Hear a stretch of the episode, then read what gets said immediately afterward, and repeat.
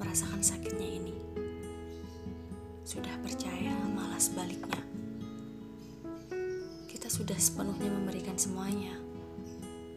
Tapi entah mereka tak dapat dipercaya. Kenapa ya? Kok bisa mengecewakan tanpa ada rasa? Betapa tak sadarnya dia. Kita sudah merasa hancur karenanya.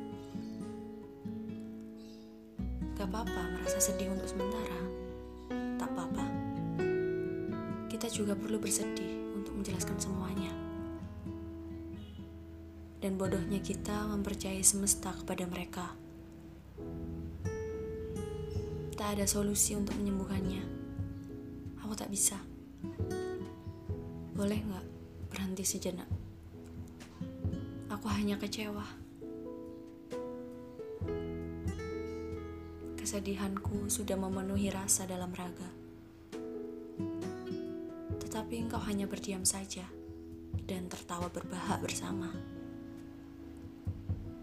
Tak akan tumbuh lagi rasa percaya untuk ke depannya. Biarkan aku memandangmu sampai sini saja. Teruntuk insan yang terburu-buru, dunia kejam untukmu. Lebih berhati-hati